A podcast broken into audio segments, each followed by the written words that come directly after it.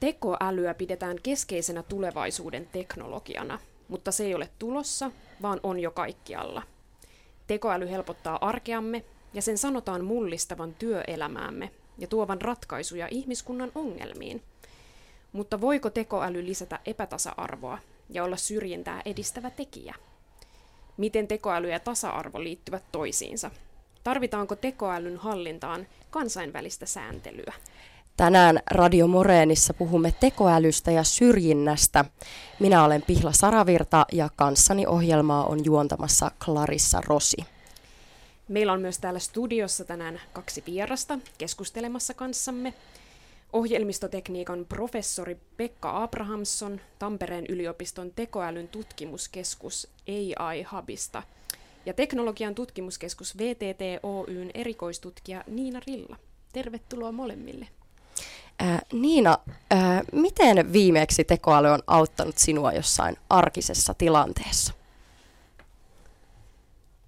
Mm, arkisessa tilanteessa, no sitähän tulee itse asiassa, meidän älypuhelimet on täynnä tekoälyä, sinne Googleen laitat jotain, niin, niin tota, sulle tulee suosituksia. Mutta ihan tämmöinen konkreettinen juttu, joka nyt ei välttämättä ole tekoälyä vielä, mutta automaatiota, niin ro- robottiruohonleikkuri leikkaa meidän ruohon. Hmm. Mites Pekka, sama kysymys sinulle? No kuule, minusta robottiluohonleikkuri kuulostaa kovasti tekoälyltä. Ja, ja itse tekoälyssä on se hullu piirre, että se on vähän niin kuin sähkö, tämmöinen yleishyödyke, että se vähän niin kuin kaikkialla on, mutta missä se oikeasti on läsnä, niin sitä on vaikea enää sanoa. Että no, jos konkreettisesti ajatellaan, niin mä pidin tänään esitystä siitä, että miten tekoälyä voidaan hyödyntää tutkimuksessa. Ja osan äh, slideista äh, pyöräytin tekoälymoottorin kautta ja pääsin nopeammin kiinni siihen itse tekemiseen, ettei tarvinnut sutia siellä PowerPointin parissa. Tällainen yhdysvaltalainen tutkimuskeskus OpenAI lanseerasi viime marraskuussa tällaisen virtuaaliavustajan nimeltä ChatGPT, varmaan teille molemmille tuttu vekotin.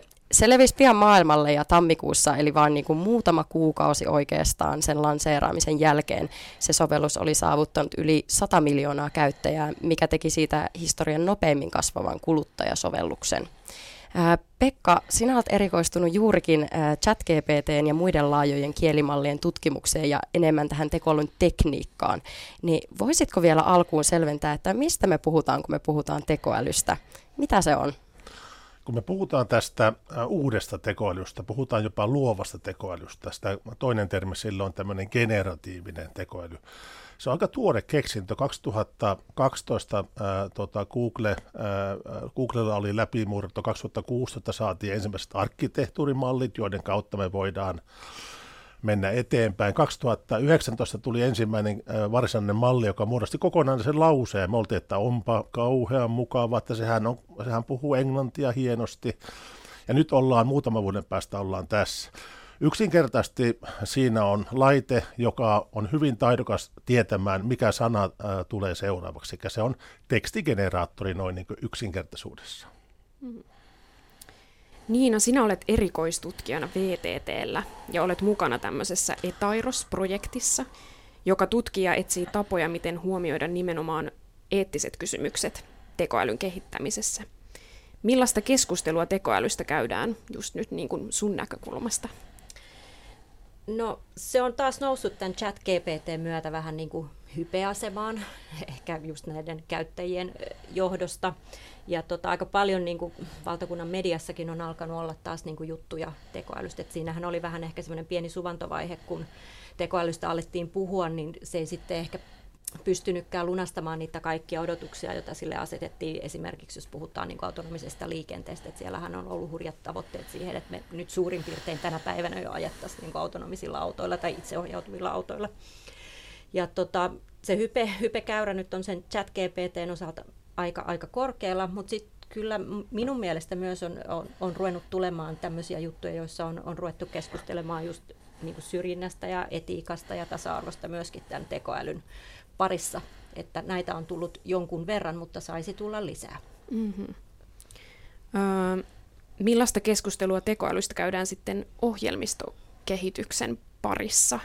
Ja minkä takia siitä tekoälystä nyt sitten kuhistaa ja tunnistatko tämmöistä hype-ilmiötä? Pekka? No kyllähän tässä kaikilla on lähtenyt mopokäsistä ihan komeasti, että se on ihan selvää, että nyt on tavallaan, ne odotukset on ihan villinä ja puhutaan tämmöisestä Artificial General Intelligence, yleisestä tekoälystä, joka tavallaan olisi ihmisen veroinen kumppani tai, tai keskustelu, niin, niin, niin siihen me ei kuitenkaan olla nykyisillä teknisillä ratkaisuilla pääs, pääsemässä, mutta me olemme pää, pää, päässeet ää, ää, varsin tehokkaaseen tekstin tuottajaan, mutta tuottaa myös koodia, sekin on tekstiä, erilaista tekstiä hyvin rakenteistettua ja ymmärrettävää. Ja nythän meidän tutkimuksessa, mistä me kohdistaa, on sitä, että ei sille tarvitse enää ihmisiä ottaa mukaan lainkaan. Että pystytään tekemään mikä, mikä tahansa. Ajatellaan tic-tac-toe, se oli tämä englanninkieli hangman, mm-hmm. eli rist, mikä se on tämä peli, tämmöinen ristipuupeli ja pikkupelit pystytään tekemään ilman mitään ihmisen interventiota, niin, niin, niin me mietitään, että miten me saataisiin tehtyä vielä isompia systeemejä ilman, että ihmisen tarvitsee siellä huolehtia siitä määrittelystä. Ja, ja mikä se ihmisen rooli tulevaisuudessa semmoisessa systeemissä itse asiassa on. Ja se etiikka tulee sieltä, koska, koska tuota, tämä nostaa esille paljon niin ihmisen tavallaan siihen, minkälaisia töitä me tulevaisuudessa tehdään, eikä pelkästään ohjelmistoalalla, vaan ihan kaikilla aloilla. Okei, sitten me voitaisiin siirtyä enemmän tähän varsinaiseen päivän aiheeseen. On selvää, että tekoälyn käyttö lisääntyy ihmisten arjessa ja yhteiskunnan eri osa-alueilla. Pekka, voiko tekoäly lisätä sitten tätä syrjintää ja jos kyllä, niin miten?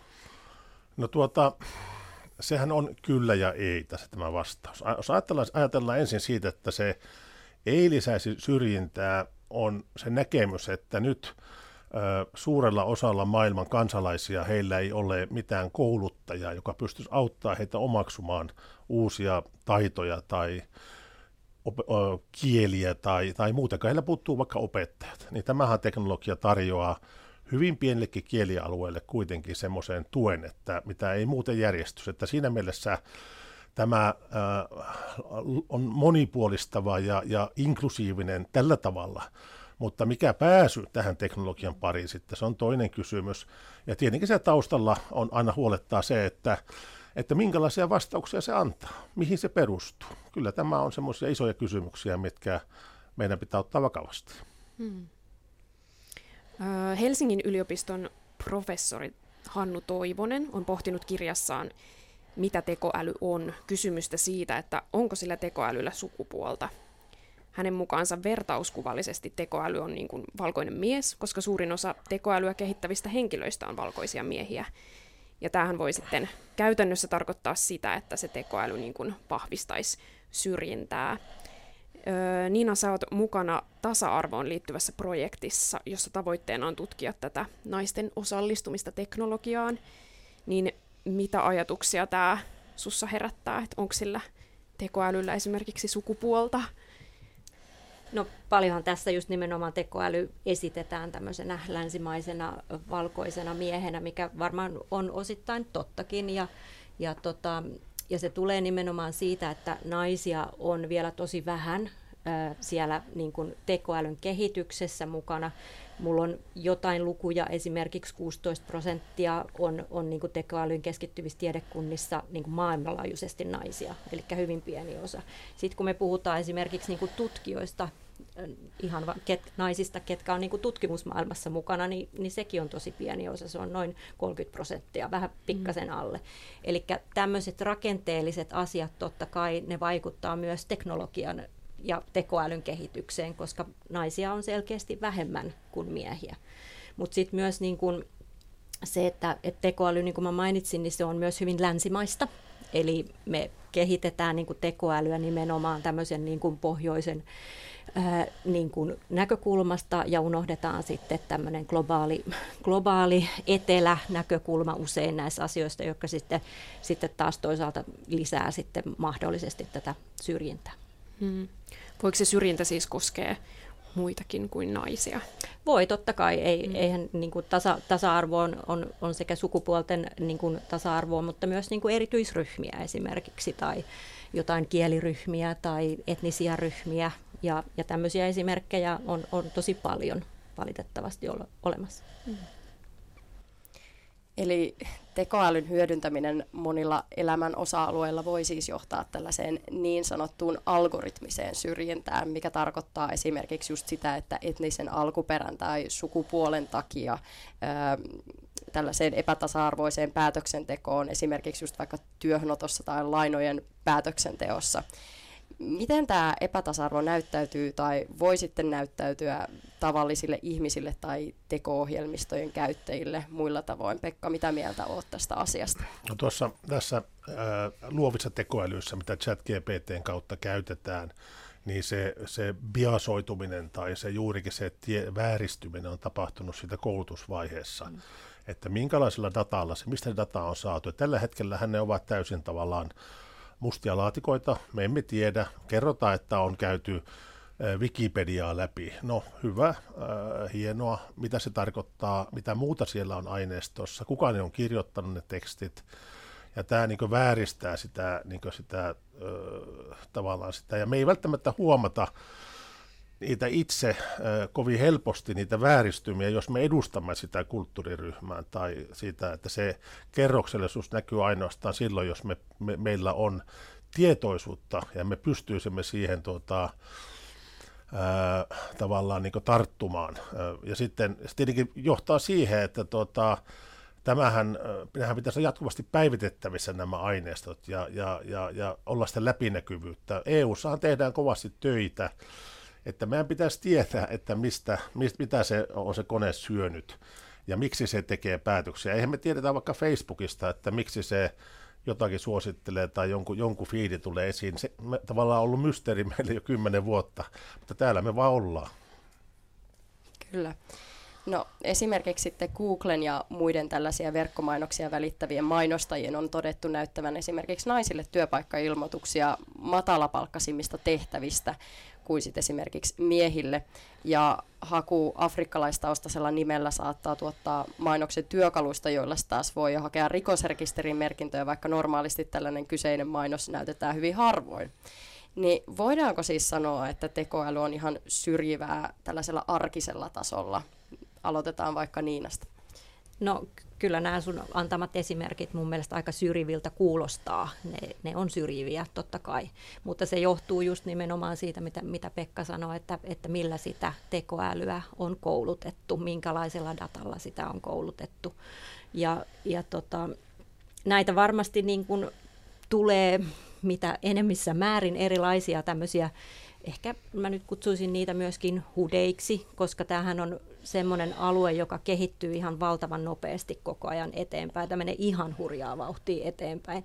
Eli ei siinä niin kuin, vaikka kuinka hyvän tahtoisia kaikki kehi- tekoälyn kehittäjät ovat, en mä usko, että kukaan nyt tahallaan haluaa kehittää syrjivää tekoälyä jos tähän nappaan kiinni tästä, mitä sanoit tosi oivallisesti minun mielestä sillä tavalla, että tästä vauhti, niin jos se, jos se GPT-2 2019 oli sillä lapsi, viisivuotiaan lapsen tasolla, niin sitten mitä julkaistiin viime marraskuussa, oliko semmoinen yliinnokas lukiolainen, että tota, kauhea pölinä ää, ja innokkaasti tuottaa matskua, ei voi luottaa ihan täysin, ja tämä on se ilmainen versio, mitä kaikki pääsee ka- käyttämään ja jos sitten menee sitä GPT-4, mikä tuli maaliskuussa, se osaa 10 000 työn työt.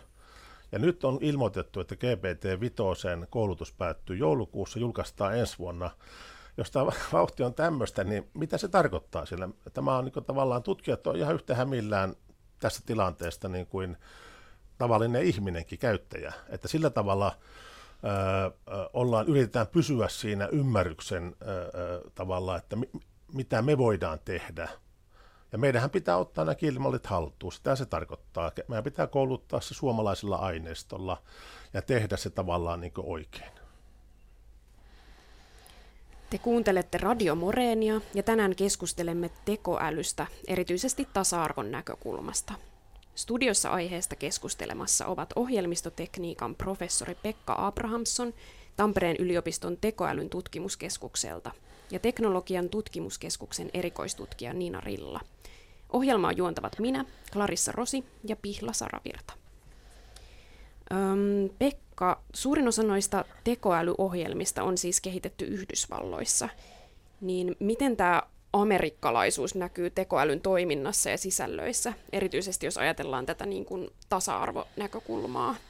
No tuota, ChatGPT, jos ajatellaan sitä, että siis se antoi meille käyttöliittymän tekoäly. Meillä ei ennen sitä oikein ollut, että me ei päästy katsoa niitä algoritmeja. Me päästään katsomaan, me voidaan kysyä, että no minkälaisia näkemyksiä tällä on. Niin, niin siellähän on, on, on, ihmiset, on sitten, puhutaan semmoista guardrails, sekä yritetään pitää tavallaan niin se uomissa, että on rakennettu semmoisia, että tämä yli ei saa mennä. Jos sanot sanan Trumpi siellä, niin heti kaikki punaiset valot on pystyssä. Siellä on paljon muitakin yhdysvaltalaiseen kulttuuriin sidottuja aseenlaista keskustelu ei onnistu. Ja, ja tavallaan se, että miten se, että tavallaan meidän kulttuurin tämmöinen vapaaseen yhteiskuntaan tämmöiset rajoitteet tuntuu hyvin, hyvin tuota, niin kuin, etäisiltä. Niin, että kyllä se amerikkalaisuus tässä hyvinkin paljon näkyy sitä kautta, että se, se tavallaan, että me ei pystytä säätelemään sitä niin kauan kuin meillä ei ole niitä omia, omia teko, näitä kielimalleja, mitä me pystytään sitten rakentaa, mutta mä luulen, että me, niitä tulee nyt sitten, ja sitten me pystytään ottamaan nämä, nämä näkökulmat paremmin huomioon, mistä me tänäänkin puhutaan. No palataan takaisin Suomeen ainakin hetkeksi. Valtioneuvoston tutkimuksen mukaan tekoälyjärjestelmät eivät ole vielä niin laajasti käytössä Suomessa, mikä toisaalta antaa mahdollisuuden puuttua tähän algoritmiseen syrjintään jo sen tekoälyn kehityskaaren alusta alkaen. Niin mitä ajattelet Pekka, ehdimmekö me vielä reagoida tähän tekoälyn tuottamaan syrjintään Suomessa? Me, e, e, siis me ollaan hyvin koulutettu kansakunta ja meillä on se etulyöntiasema, että meillä tuota, on korkea tietoisuus erilaisista asioista, mutta ei me ole mitenkään immuuneja sen takia millekään. Niin meillä on hienosti ja hyvin aikaa reagoida, meillä on taitavat kehittäjät, eikä se ole pelkästään kehittäjät, meillä on taitavat käyttäjät. Että tänään, kun me sitä käytiin läpi tutkijoiden kanssa, miten sitä chat GPTtä voi hyödyntää, puhuttiin paljon, että voiko se tekstiä hyödyntää, onko se minun tekstiä, kenen tekstiä, kenelle antaa tunnist, tunnustus siitä, jotakin on saatu ulos, niin nämä on semmoisia tätä aikaa sivuavia kysymyksiä, mihin, mihin tuota, me haetaan yhdessä vastauksia. Me ollaan puhuttu erityisesti tekoälyn aiheuttamasta syrjinnästä ja epätasa-arvosta tänään, niin Niina, millaisena sä näet niin tutkijan näkökulmasta, että mitkä on tekoälyn mahdollisuudet siihen tasa-arvon edistämiseen? Äh, Kyllä mä haluaisin nähdä tietenkin myös siinä, aika monestihan niin tekoälystä myös puhutaan aika sillä tavalla niin kuin negatiivisesti. Mm. Siitä tuodaan hyvin, hyvin niin kuin negatiivisia asioita, asioita esille, että pitää aina myös muistaa se, että, että sillä saadaan niin kuin paljon hy- hyvää myöskin aikaiseksi. Mutta, mutta kyllähän siinä niin kuin mun mielestä ensisijainen on just se, että meidän pitäisi pystyä pääsemään niihin mustiin laatikoihin käsiksi, pitäisi olla läpinäkyvyyttä, että me ymmärretään se päätöksenteko siellä siellä takana. Eli silloin myöskin puhutaan siitä, että se data olisi semmoista mahdollisimman niin kuin moninaista, että siellä ei niin kuin esiintyisi semmoisia niin vinoumia, että ei, ei ole otettu sukupuolta esille, eikä se ole pelkästään nyt sit miehet ja naiset, vaan niin kuin erityisryhmät myöskin. Ja, ja tätä työtä vaan, vaan niin kuin pitää, pitää jatkaa ja, ja sitä oikeastaan keinona, keinona siihen niin kuin on myös se, että sinne otettaisiin niin kuin sinne kehitykseen mahdollisimman aikaisessa vaiheessa niin kuin nämä etiikka myös, tämmöinen eettinen keskustelu. Ja etiikkahan on myöskin niin kuin arvokeskustelua. Ja paljon on tällä hetkellä on ihan hirveä määrä erilaisia niin kuin tämmöisiä etiikkaprinsiippejä, jo, jo kymmenen kohdan listoja, että tekoälyn pitää olla läpinäkyvää, sen pitää olla luotettavaa ja tasa-arvoista ja niin edelleen.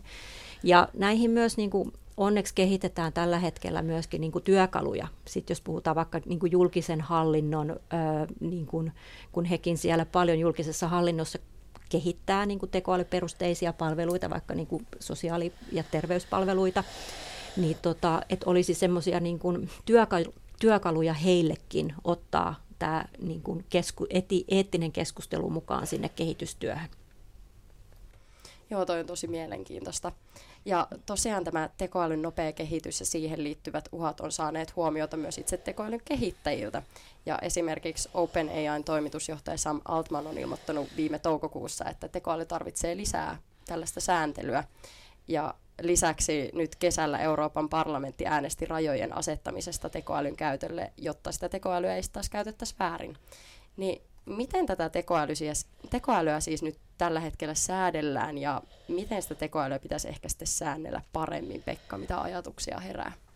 Tuota, Suomessahan on, tai Euroopassa on ollut tämä GDPR, ää, ää, tuota, mikä meillä on tuttu siitä, että me aina klikataan, että hyväksy, hyväksy näitä, näitä keksejä, kun me mennään web mutta se on tosi hyvä ollut, koska se on pakottanut vähän ruotuun porukkaa, jotka tulee Eurooppaan tarjoille omia ratkaisuja, niin nyt se menee eteenpäin, ja nyt EU:ssa on tullut sitä sääntelyä, on ollut tämä AI-akti, jossa säädellään jo minkä tyyppisiä tekoälyjä on, ja sitäkin pitää päivittää nyt jo näiden uusien luovien tekoälyjen toimesta, koska, koska tavallaan se tekniikka kehittyy.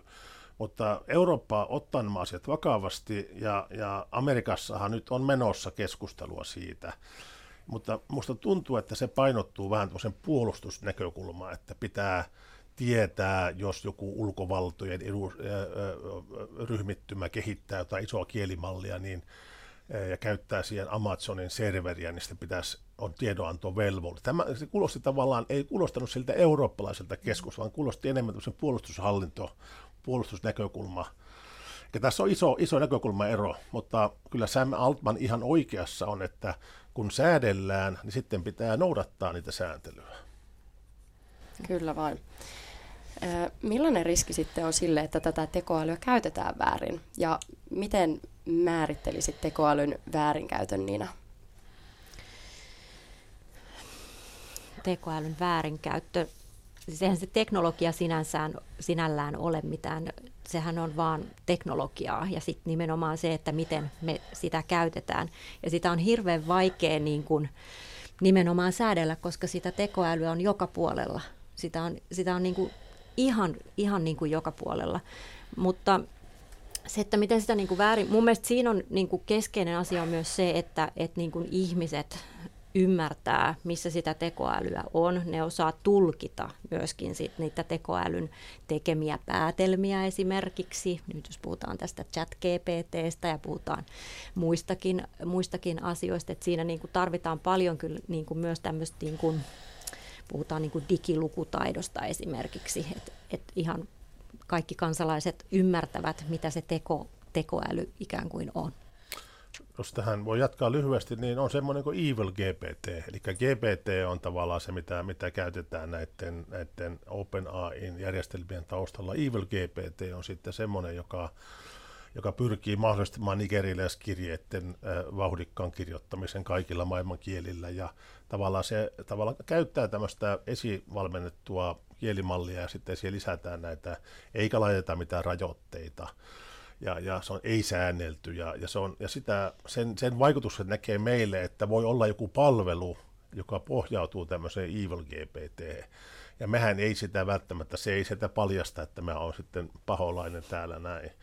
Vaan se, se vaan selviää sitten semmoisella, tota, meidän tietoisuus näistä, en osaa nyt niin sormella osoittaa, että siellä ja tuolla on käytetty mutta että tiedän, että semmoista. Ja meidän labrassakin perehdytään nyt näihin tavallaan mustiin kielimalleihin, jotta me ymmärretään, että mitä ne tarkoittaa käytännössä. Mm, mitä te sitten ajattelette, että kenen niin kuin vastuulla on tehdä siitä tekoälystä tasa-arvosta? Tuleeko ajatuksia tästä? Haluatko aloittaa? Nämä vastuukysymykset on hirveän hankalia, kun mm. puhutaan tekoälystä, mutta, mutta kyllähän se on niin kuin kaikkien käyttäjien vastuulla. Mm. Siis ne, me kaikki ihmiset, ketä, ketä niin kuin käytämme tekoälyä, käytämme erilaisia niin kuin teknologioita. Että riippuu tietenkin kontekstista myöskin, missä, sitä, missä, mi, missä me nyt puhutaan, että sitä tekoälyä on. Mutta voisiko siihen lisätä kuitenkin se, että kyllä mä siihen yrityksen mm. vastuukenttään vyöryttäisin sillä tavalla, että kun he kehittää jotakin, niin pitäisi miettiä niitä väärinkäyttömalleja, mm. että miten tätä minun tuomaa ratkaisua voidaan väärinkäyttää ja ja vaikka se on vaikeaa, niin kuitenkin se tavallaan kuuluu, vastuu on siinä, että, että tehdä siitä turvallista omille käyttäjille. Ja ju, ju, juurikin sitä, että se on myös tasa-arvosta, että se, se, sillä olisi intressi Ja, se, ja se, jotenkin se, sehän meillä on ollut vaikea kommunikoida se eettisten vaatimusten niin kuin, ää, rahallinen arvo, että miten se saada siellä firman johdossa ymmärtämään, että se on muutakin kuin prinsiippejä, vaan se Kyllä. pitäisi näkyä siellä ihan kehittäjätasolla. Joo, ja tuossahan on siinä EU... Ähm, tekoälysäätelyssä, niin siinähän on just nimenomaan nämä riskiluokat, ja, ja siellähän on esimerkiksi semmoisessa ei-hyväksyttävät riskit luokassa, on, on esimerkiksi tämmöisiä niin kuin kasvojen tunnistusteknologioihin liittyviä juttuja, eli ne on sitten semmoisia, mitä ei niin kuin tekoälyllä, tekoäly äh, niin kuin saa ikään kuin sisältää semmoista ja siitä on ollut myöskin paljon, paljon keissejä, niin kuin, että sitä on, se on ollut hyvin syrjivä. Kyllä. Tähän loppuun vielä kurkataan tulevaisuuteen. Mikä on teidän arvionne siitä, että mikä on sellainen elämän osa-alue, jossa tämä, tällä tekoälyllä on suuri vaikutus lähivuosina? Mitä me voidaan odottaa tekoälyltä? No minä voin aloittaa ikuinen elämä. Eli tuota, me voidaan tänään jo, ja mä oon yrittänytkin kouluttaa tämmöistä kielimallia minun tiedolla, ja että sitten joku muu voisi tulla keskustelemaan, kutsu sitä kumijankka Pekaksi. Ja, ja, mutta että aidosti, jos puhutaan vakavasti, niin jos meillä on vaikka Urho Kekkosesta, kun meillä on hänestä paljon tietoa, ja hänen omia kirjoituksia. Me voidaan kouluttaa tekoäly ja sitten voitaisiin kysyä se kuuluisa kysymys, mitä Urho Kekkonen tästä nyt ajattelisi, tästä kaikesta. Ja me saataisiin ihan aidon kuulleen vastaus. Ja tätä, tämä kyvykkyys tulee olemaan läsnä ja, ja tekee meistä sitten kuolemattomia.